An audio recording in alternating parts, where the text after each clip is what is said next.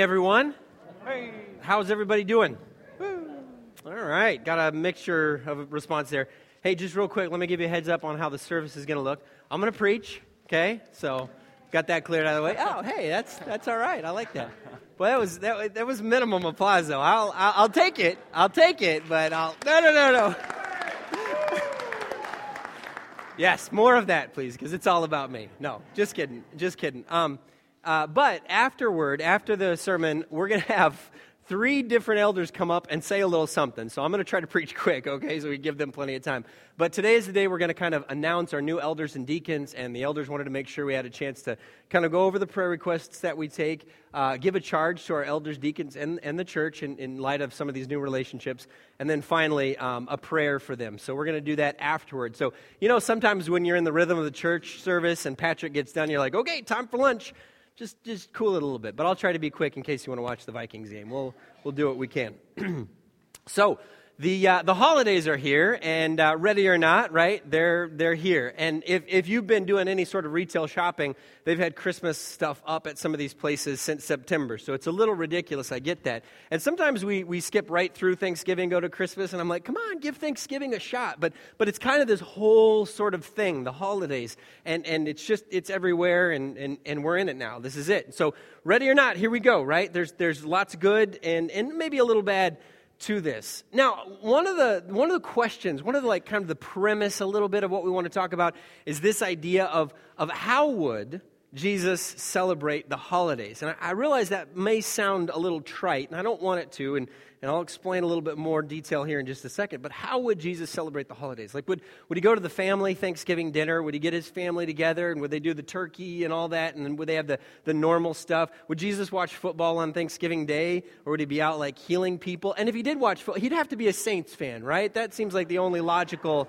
kind of uh, fan um, team for him to watch. But like, would he decorate? Would he get gifts? And I realize all that seems like ridiculously trite. But you got to understand, we as human beings, we as Americans, put so much stock in the holidays that the way we behave around the holidays is pretty important. Sometimes the way we behave around the holidays reveals the true self. And so, even if it seems like a little bit of a ridiculous question, the, the idea is how can we celebrate the holidays with the values of Jesus? Now, if you are, you know, Ebenezer Scrooge in here and you just hate the holidays altogether, you don't have anything to do with them, you don't want to sing another song, you don't want to think another thing, you don't want to see another, you know, mistletoe or whatever, you don't want to, none of that, that's fine. There's a lot in here for you. I don't want you to think that what we're talking about is somehow just for this next six weeks. It's, it's for our lives, but I think the holidays kind of bring some, some pressures that reveal a lot about who we are, uh, that it's important to, to ask ourselves, how do we celebrate? With the values of Jesus. So, so we're going to tackle that question this morning. And we're going to jump right in in the book of Matthew, chapter 14. Book of Matthew, chapter 14. Chris alluded to this in his communion talk earlier book of Matthew, chapter 14. But this is one of those passages in Scripture where there is a lot going on in the life of Jesus and the lives of the apostles that are with him. And it starts out pretty simply. It says, John's disciples, of course, this is relative of Jesus who had, who had kind of risen up and told everybody Jesus was coming, but somebody that was important to uh, Jesus. John's disciples came and took his body, John's body. John was dead, and they buried it. And then they went and told Jesus. So Jesus is getting some bad news right here. This isn't the, the, the best moment of his day. And for some people, the holidays can be like a reminder of some difficulties, some things that have happened. Maybe someone that's been lost around this time, or maybe the, the tension of a family relationship kind of blew up, and the holidays remind you of the fact that you don't have the relationship with someone that you wanted to have. But this is not a good time for Jesus at this moment. John's disciples came and took his body and buried it. Then they went and told Jesus. When Jesus heard what had happened, he withdrew by boat privately to a solitary place. You think he's trying to tell everybody something? Like, all right, guys, I know it's been fun. We've been doing a lot of fun healing things. I've been doing some teaching. You guys have liked it, but it is now time for me. You know, the doctor is out privately to a solitary place. And he gets in a boat and he starts paddling across the lake or sailing or whatever. I just, I just imagine Jesus kind of out there paddling. Something about that image seems like uh, really like calming. I don't know why. Hearing of this, in verse 13, hearing of this, the crowds followed him on foot from the towns. Now, we may not think about this kind of thing because a lot of us are built so differently, right? Some of us get energy from being around people, but even me, even me, who's somebody who's, who's an extrovert, every once in a while, I could use a little space, right?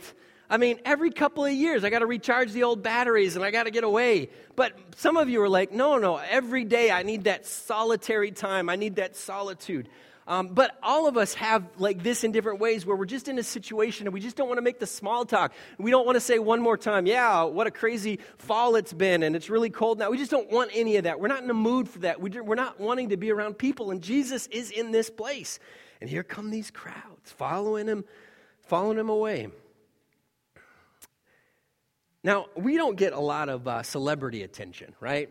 You've never had paparazzi stalking you, or you've never had people say, Oh, I think that's so and so right down the street, like looking and staring at you. You never had anything like that? Probably not, unless you did something, unless you had something on your face, or you're wearing something, or your pants were unzipped. You don't get a lot of people pointing and staring. We don't have a lot of that. But believe it or not, I've had this experience. Now, I know, like, like, what are you talking about? You're preaching a small church. Nobody knows who you are. You're right, that's true.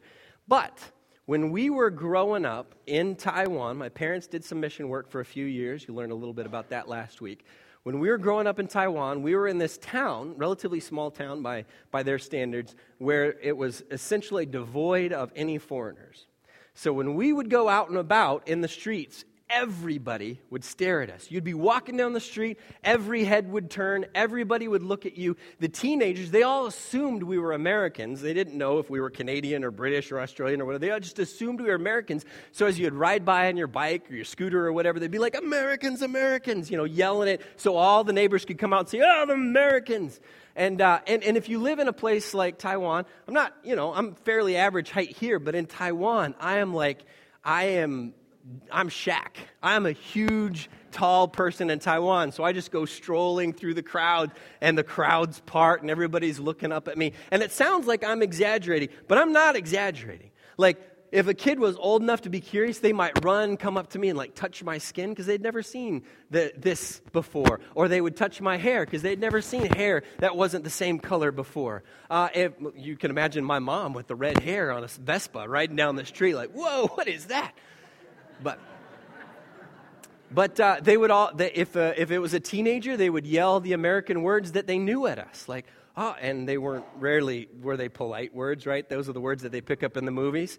Uh, but we were like, we, we got a lot of attention. And every once in a while, you just wanted to walk in a store and have a little bit of anonymity.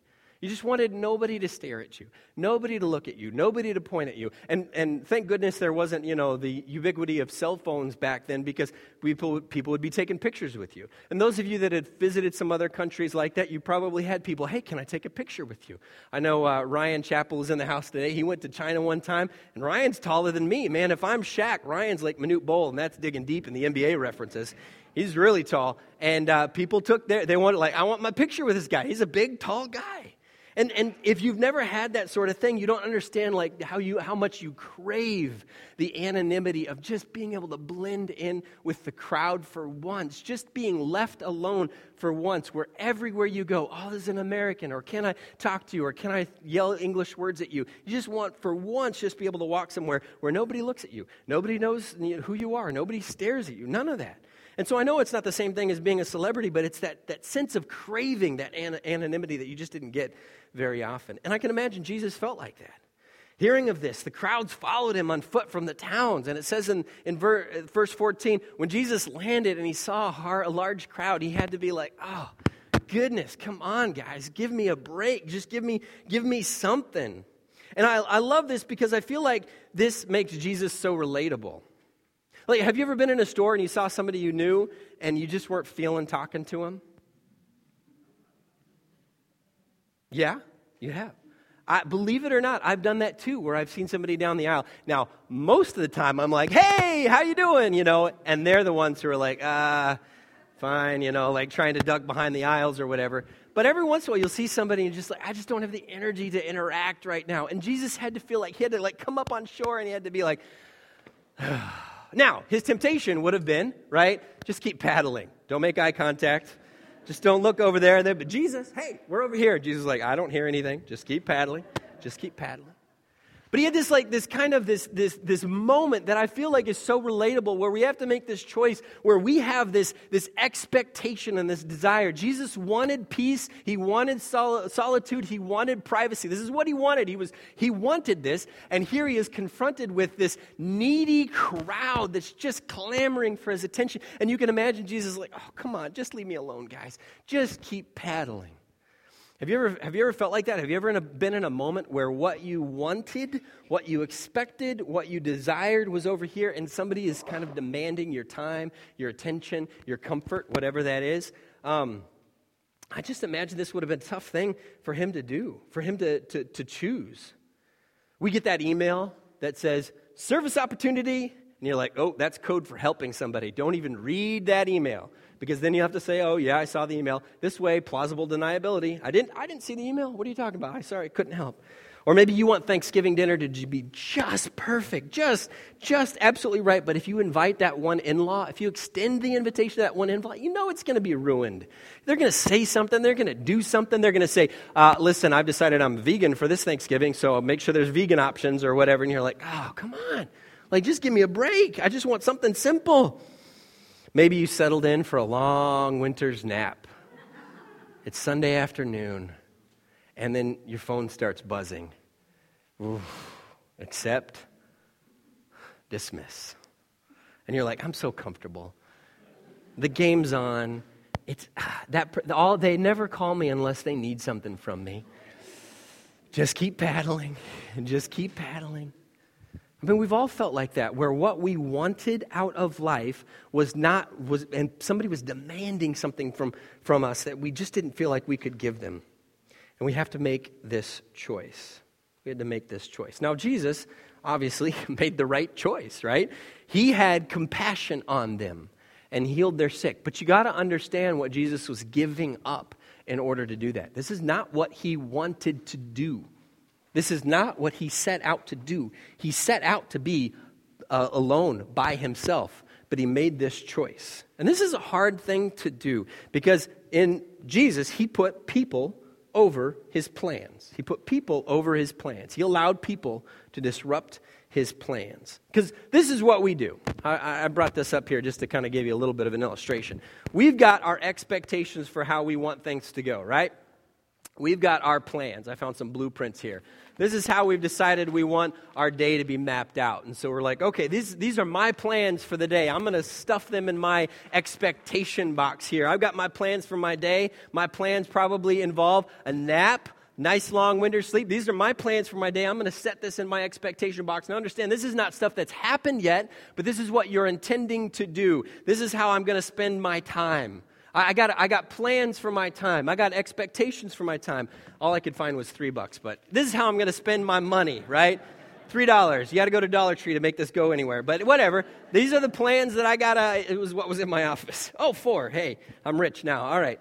These are the plans. Maybe we even have expectations for like our relationships and what we want that person to do, how we want them to respond. We know we're going to ask them to say something or we're going to ask something from them, and this is what we want. It could be a spouse, like, this is just what I want from you. Would you just, this is my expectation for you. And then they don't react the way we want them to react. Maybe we have expectations for our church. I got these cool church t shirts here. Expectations for how the church should be and how the sermon should be and how the song should be. And I brought a friend today and I, you did this thing and I didn't make any sense sense. Why did we sing that song? We sounded horrible or whatever. We have expectations. These are not real. These are what we want to have happen. These are, this is our box of expectations.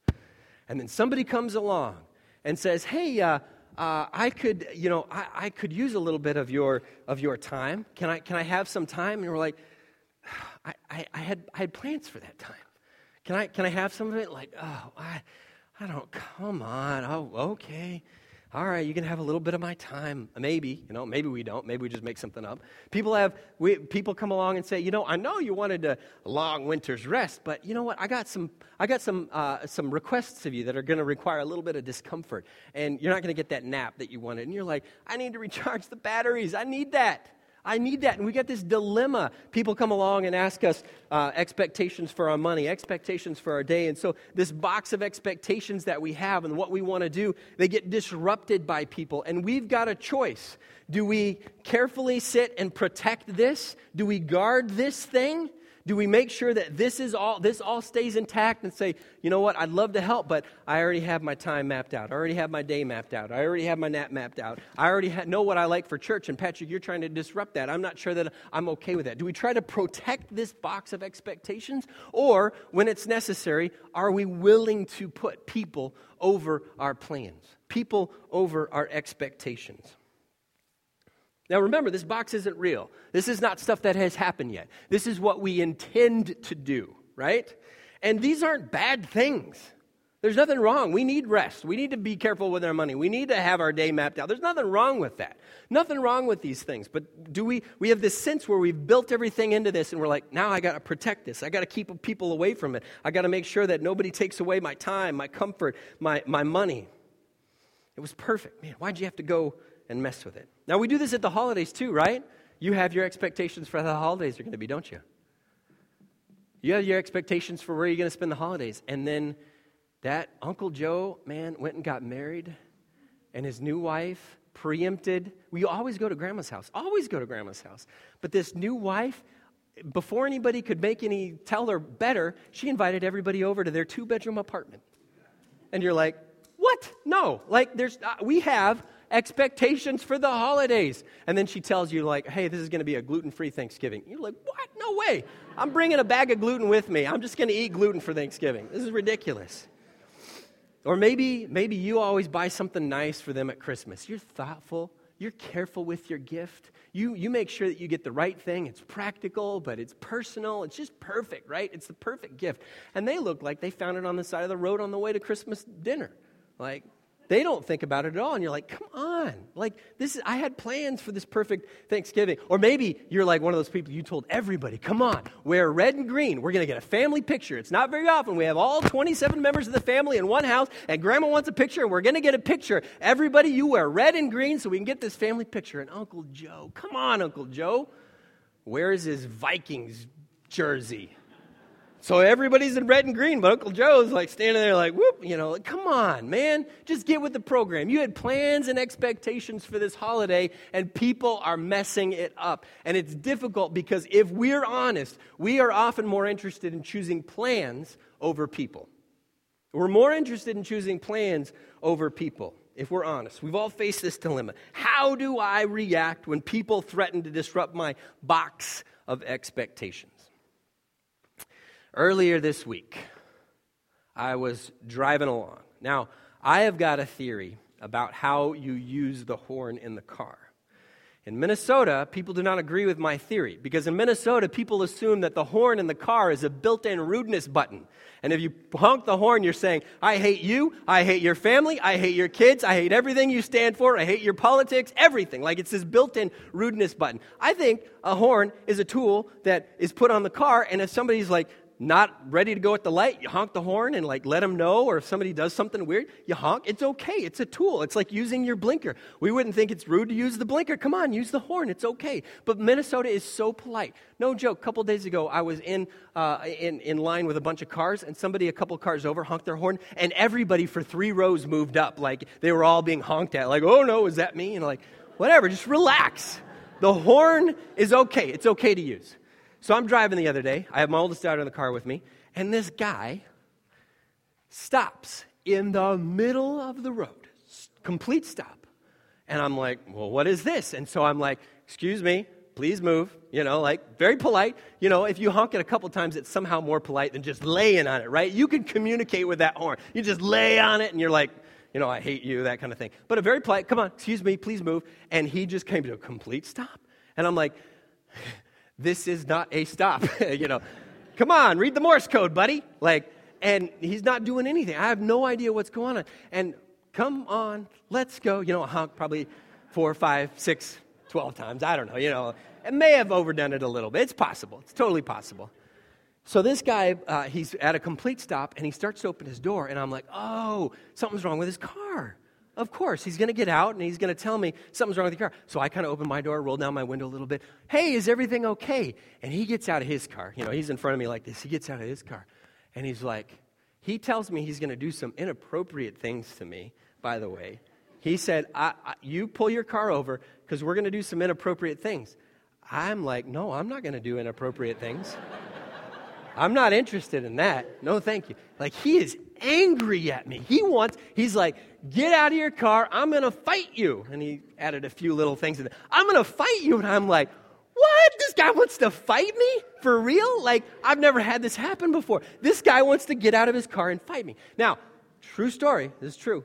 I totally could have taken him. That's, that. That's true. I'm not, I'm not kidding. You're like, well, I don't know, but I totally could have taken him. He was wearing, anyway. But, and this is true, I was wearing my Woodbury Church of Christ t shirt. so, uh, yeah, you want to fight? Like, all right, in the name of and also, I had my daughter in my car, and also, I don't really like to fight, so that, none of that was going to happen. But uh, it was, I thought it was like this guy had expectations for how I should treat him on the road, and I wasn't meeting those expectations, so he was mad at me. Now, I, was, I honestly, honestly was going to try to help him. I thought maybe he ran out of gas. I would have gone and gotten him some gas. I thought maybe he needed a jump. I would have given him a jump. I was going to help. Hey, can I help you? And he's, let's fight. Pull over. Let's fight. And I'm, uh, you know, I was like, what are you talking about? That's what I said. What are you talking about? Like, what? Like, like now I'm kind of offended that he wants to fight me and like he thinks he can fight me. But this is, this is, this, this is a little off topic, right? You know, I'm like, come on, you can't fight me, old dude. Anyway, it's just, anyway, sorry, sorry. This is, this is off topic. This is off topic. But he, he, I guess to fight me, pulled over, this is true, into a church parking lot.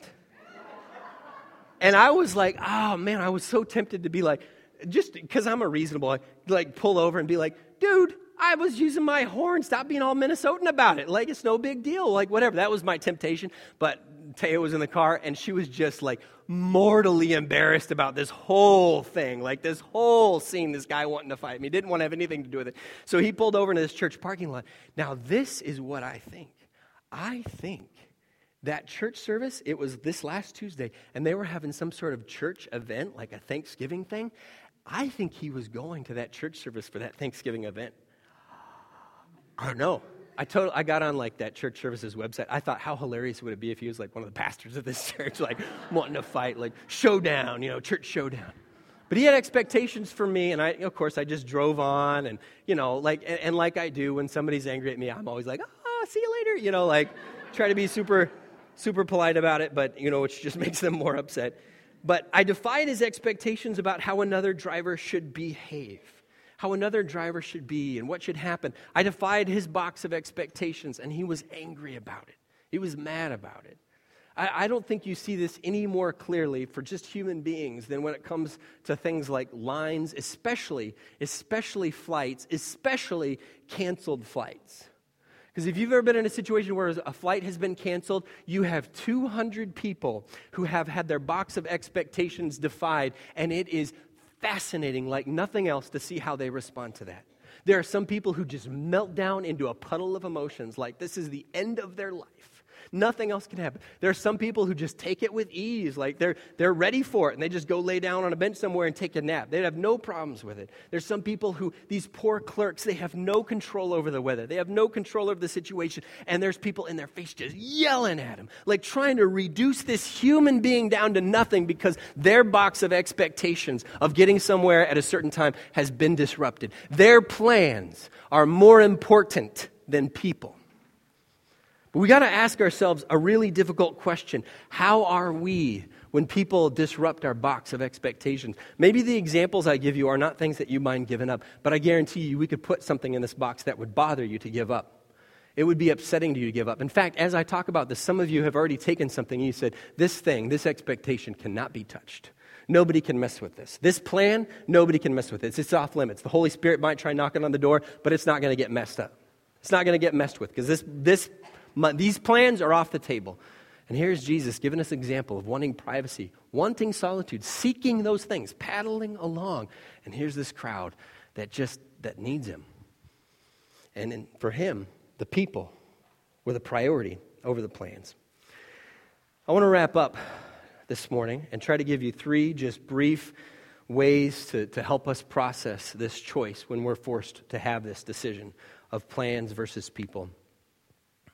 Help us make better choices. Number one, unrealized plans are the norm, not the exception. If you try to too carefully protect this box, you're just going to be angry all the time. Unrealized plans are the norm, not the exception. We, we tend to put our emotional stability in this box, and when things don't go our way, we're upset. If our happiness relies on someone or something else behaving according to our expectations, we are in trouble. We are in trouble.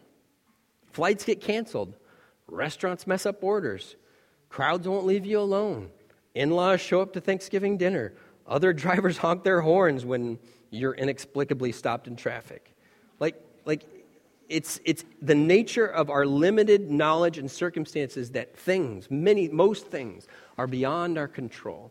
And so if we put too much faith in things going just right, we're always going to be frustrated and upset and annoyed and rude and hurting others.